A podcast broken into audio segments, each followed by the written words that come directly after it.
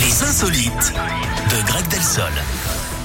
Je vous prends par la main, Greg, et puis je file avec vous. Je sais pas où vous m'emmenez, mais vous allez me surprendre. Pas très loin, Eric. Ah. On va en région parisienne, hein, notamment euh, Oh, avec euh, l'émission fait. La France a un incroyable talent.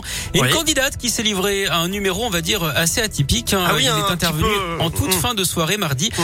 La présentatrice Karine Le Marchand a même demandé aux enfants de quitter la salle et pour cause. Une Australienne gynécologue dans la vie s'est mise à jouer de la flûte avec son intimité. Elle était installée en équilibre, la tête à l'envers et les Mais deux jambes idée. écartées. Alors il y avait un smiley pour la télé évidemment. C'est dans cette position qu'elle a interprété Frère Jacques, un numéro un peu euh, foufoune hein, que n'aurait pas renié euh, DJ Schneck par exemple. Et même si le public n'a pas qualifié l'Australienne, on peut dire que sa prestation euh, c'est du jamais vulve. Vous pouvez partir en week-end, ça y est. Merci.